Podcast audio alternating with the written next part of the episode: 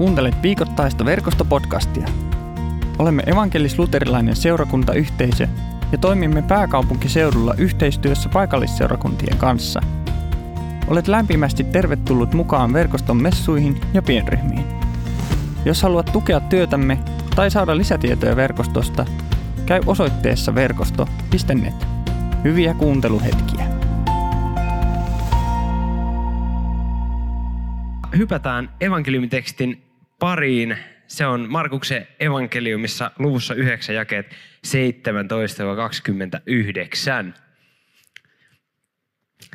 Mies väkijoukosta vastasi, opettaja, olen tuonut poikani luoksesi, koska hänessä on demoni, joka estää häntä puhumasta. Se ottaa pojan valtaansa missä vain ja retuuttaa häntä. Se saa hänen suunsa vaahtoamaan ja hampaansa narskumaan. Poika menee aivan jäykäksi. Pyysin oppilaitasi ajamaan demonin pois, mutta he eivät kyenneet siihen.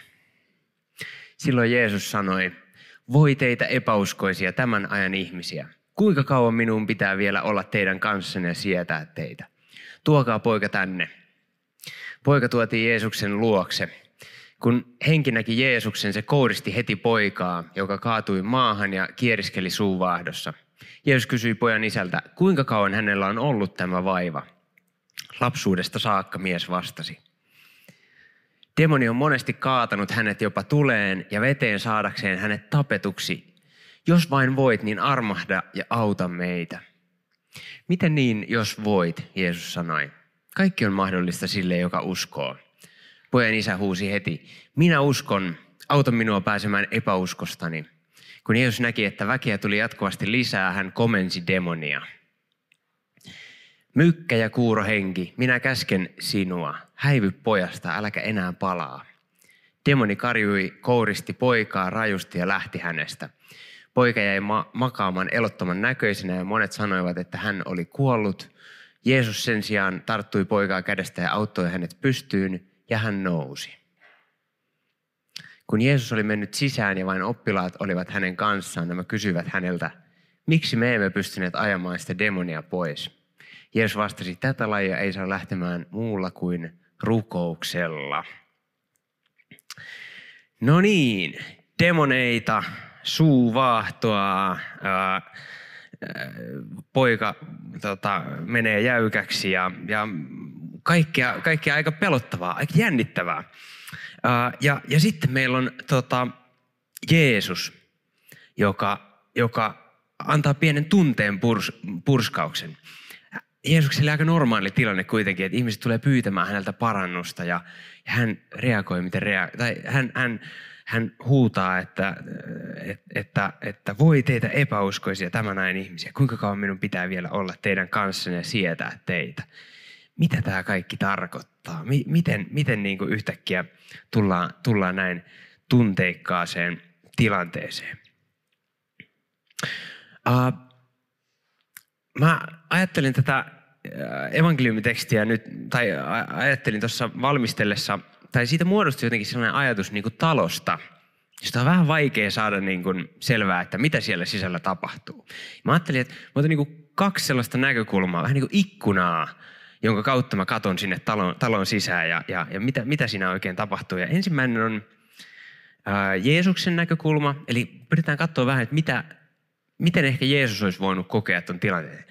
Ja sitten toinen näkökulma, mikä otetaan, toinen ikkuna tähän, tähän taloon, niin otetaan, otetaan isän näkökulma. Eli tämän pojan isän näkökulma, joka tuo pojan Jeesuksen luokse parannettavaksi. Eli ensin Jeesuksen näkökulma, sitten isän näkökulma. Ja katsotaan, että avaako nämä jotenkin äh, tähän, tähän haastavaan, haastavaan tekstiin näkökulmia. No aloitetaan Jeesuksen näkökulmasta. Yksi tosi hyvä asia nyt niin kuin käsittää tässä on, et, että mitä tapahtuu tuossa just ennen tätä tilannetta. Jeesus on ollut just ennen tuota tilannetta Pietarin, Jaakobin ja Johanneksen kanssa kirkastusvuorolla. Ja hän on just ennen kirkastusvuorolla kokenut sellaista loistoa, mitä hän ei maan päällä ää, ehkä samalla tavalla koe. ainakin kerrotaan, että hän, hän alkoi loistamaan.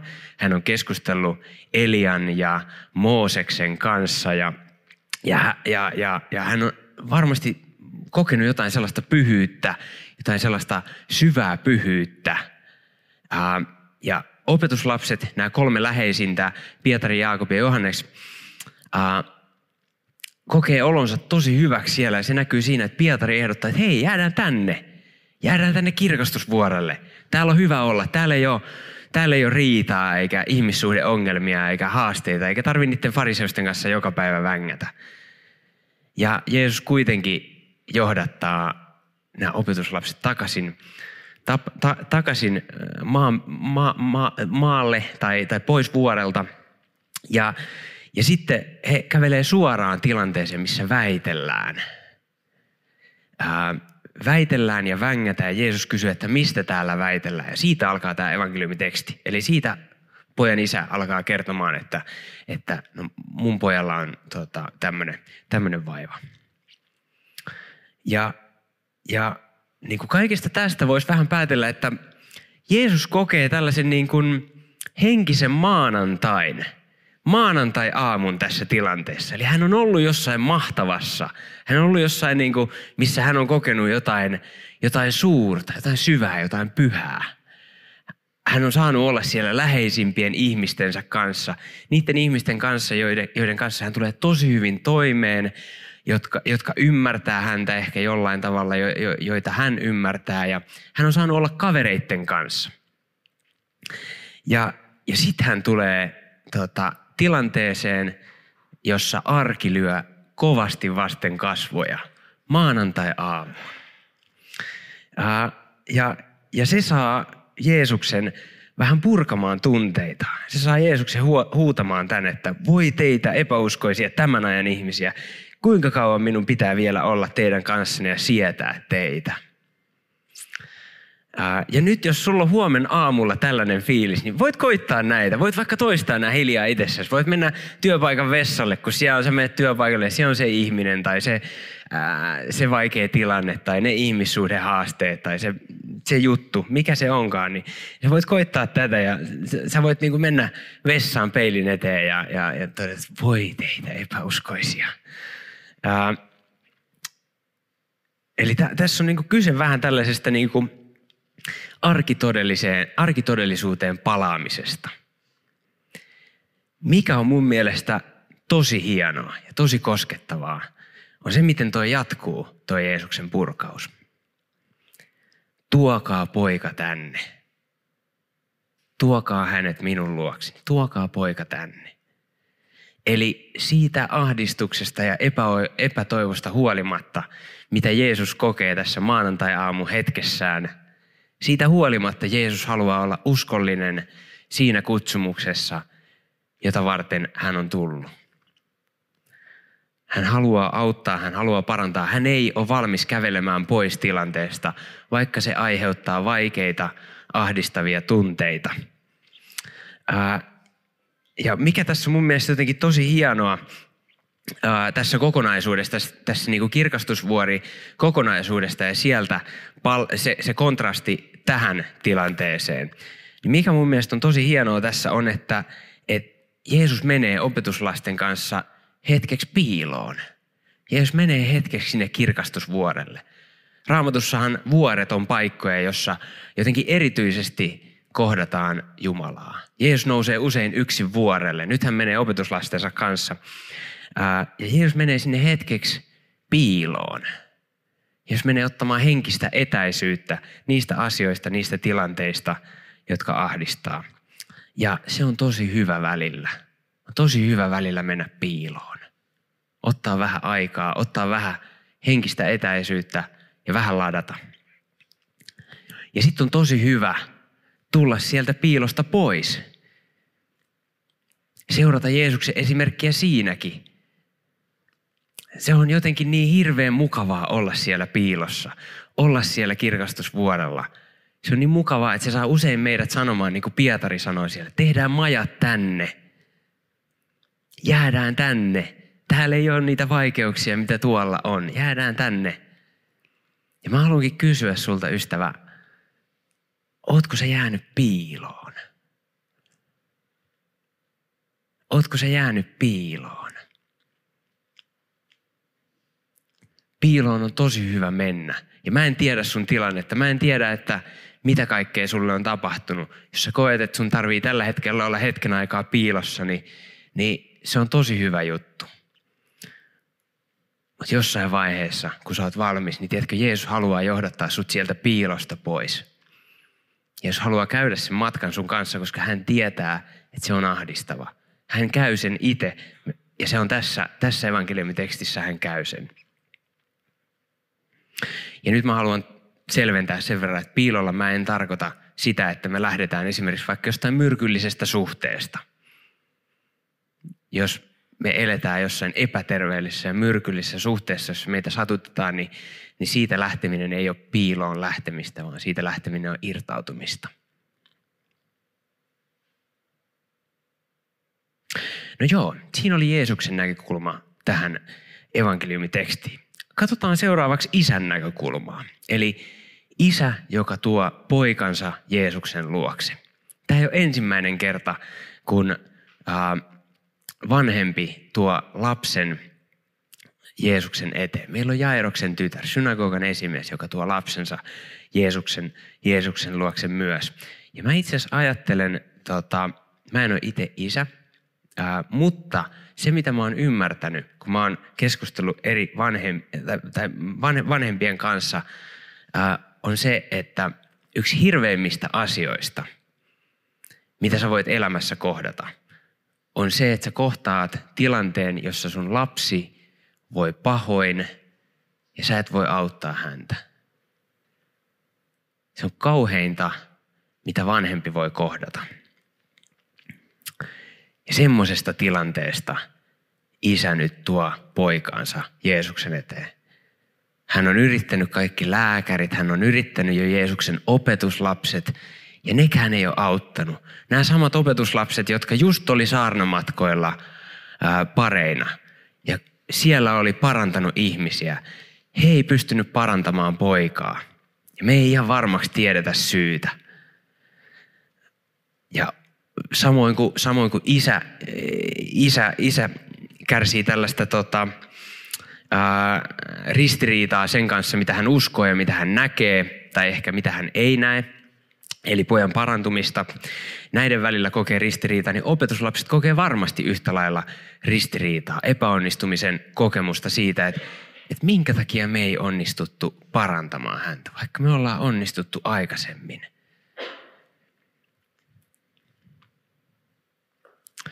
Uh, tota, ja tässä on hyvä, hyvä muistaa ja hyvä, hyvä muistuttaa itseensä, että Jumala ei ole lahja-automaatti – Jumala ei ole sellainen automaatti, josta, johon me voidaan syöttää niin kuin 50 sentin kolikkoja ja sitten tulee yksi parannus sieltä ja sanotaan, että kiitos ja hei. Ja se ei, niin kuin, se ei niin kuin toimi näin Jumalan kanssa. Ja, ja, ja erityisen vaikeaa se on silloin, kun meillä on joku läheinen, pahimmillaan lapsi, joka kärsii ja me ei ymmärretä, minkä takia Jumala ei paranna häntä. Minkä takia Jumala ei ole vielä puuttunut puuttunut tilanteeseen. Se aiheuttaa ristiriitaa sen kanssa, mitä me uskotaan ja mitä me nähdään. Ja jos sä kysyt multa vastausta siihen, niin mulla ei sitä ole. Mä tiedän vaan, että se on vaikeaa. Jotenkin silti mä oon kokenut, että, että niissä tilanteissa se luottamus sitten lopulta tavalla tai toisella on ehkä Jumalaa kohtaan kasvanut. Mä en sano, että se menee niin kaikilla. Se on tosi vaikeaa välillä.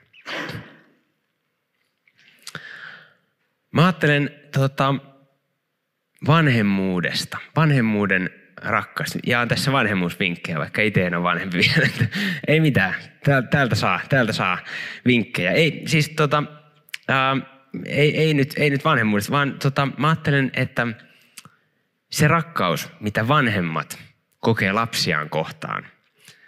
Mä ajattelen, että siinä on joku symboli jumalallisesta rakkaudesta. Eli se rakkaus, millä vanhemmat rakastaa lapsiaan. Mä ajattelen, että siinä on jonkinnäköinen symboli jumalallisesta rakkaudesta. Mm, mitä mä tarkoitan tällä on, että ää, ää, mites, me, mites se nyt muotoilisi?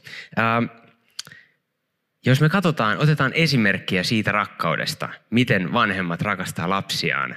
Mä ajattelen, että siinä on esimerkki sille, miten meidän tulisi rakastaa toinen toisiamme.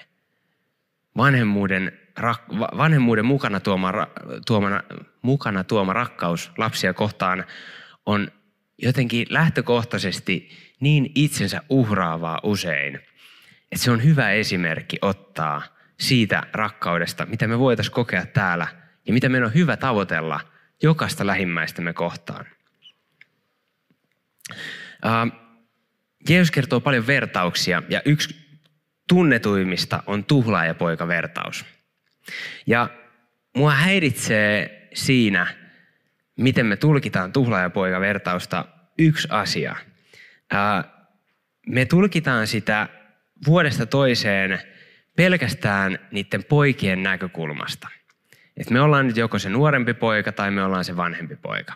Eli nuorempi poika, joka ottaa rahat isältä, lähtee, tuhlaa kaikki, tulee takaisin ja isä ottaa hänet, hänet, hänet tota, kaikessa rakkaudessa takaisin. Tai sitten me ollaan se vanhempi poika, joka katkeroituu siitä, miten isä kohtelee nuorempaa poikaa, miten hän voi kohdella sitä niin hyvin, ja sitten me ei suostu tulee sinne juhliin.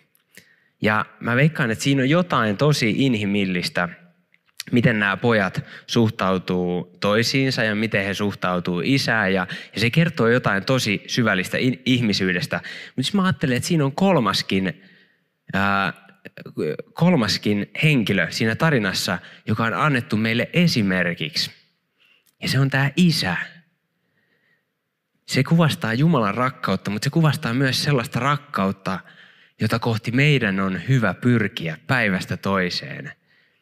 Sellaista rakkausta, sellaista rakkautta, jossa, jossa oma itsensä laitetaan sivuosaan, omat tunteet laitetaan sivuosaan ää, ja, ja omat oikeudet, niistä luovutaan toisen hyvän takia –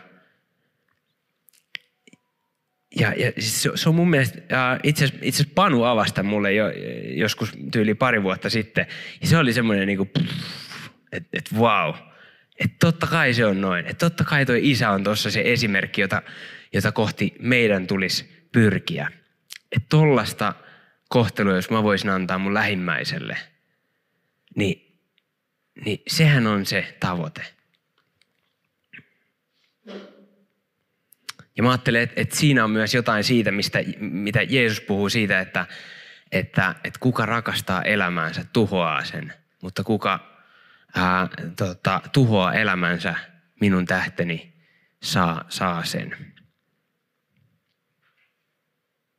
No joo. Ähm, viimeiseksi pointiksi. Vanhem, vanhemmaksi ää, hengelliseksi vanhemmaksi, joka rakastaa vanhemman rakkaudella, on hirveän vaikeaa päästä. Mä en ole edes varma, voidaanko me jotenkin pysyvästi koskaan päästä sellaiseen tilanteeseen. Mutta mä tiedän sen, että jotta me voidaan päästä sellaiseen tilanteeseen, jossa me voidaan rakastaa toisia unohtaen itsemme, unohtaen omat oikeutemme, niin meidän tarvii tulla rakastetuiksi. Meidän tarvii tulla nähdyiksi. Meidän tarvii tulla kohdatuiksi. Ja tämä kohdatuksi, nähdyksi, rakastetuksi tuleminen tapahtuu toisten ihmisten kautta ja se tapahtuu Jumalan kautta. Sen takia mä haluan rohkaista sua tänään avaamaan sydäntäsi Jumalalle.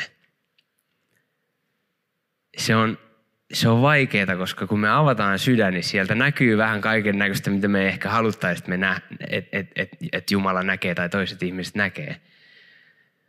Mutta se on se tapa, millä me voidaan kokea rakkautta. Koska kun me näytetään jotain, mikä on meille vaikeaa, mikä on meille haastavaa, ja me paljastetaan se, me tuodaan se valoon, ja me koetaan sen kanssa rikkinäisenä, rakastetuksi tulemista, niin, niin siinä on jotain, mikä vie meitä eteenpäin. Ja siinä on jotain, mikä kantaa. Käydään rukoukseen. Pyhä Jumala, rakas Isä, me tullaan sun kasvojen eteen ja me kiitetään, että ne on lempeät ja ne on lohdulliset kasvot. Meidän ei tarvitse pelätä, kun me tullaan sun eteen.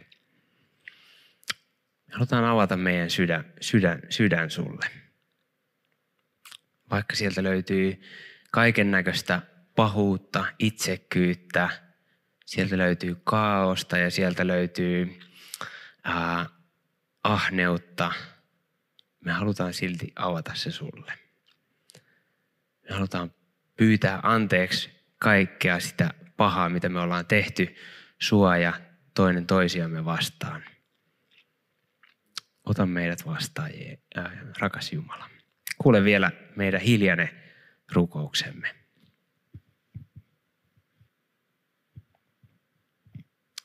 Hänen palvelijanaan mä saan vakuuttaa sulle, ja se on itse asiassa mun ilo vakuuttaa sulle, että kaikki se pahuus, kaikki ne synnit, joita me tuodaan Jumalan eteen, ne heitetään pois, ne heitetään meren pohjaan eikä niitä enää aleta sieltä kaivelemaan. Tämän synnin päästä mä julistan sulle isän ja pojan ja pyhän hengen nimeen. Kiitos kun kuuntelit verkostopodcastia. Seuraa meitä somessa ja tule mukaan verkoston Jumalan palveluksiin ja pienryhmiin. Lisätietoja löydät osoitteesta verkosto.net.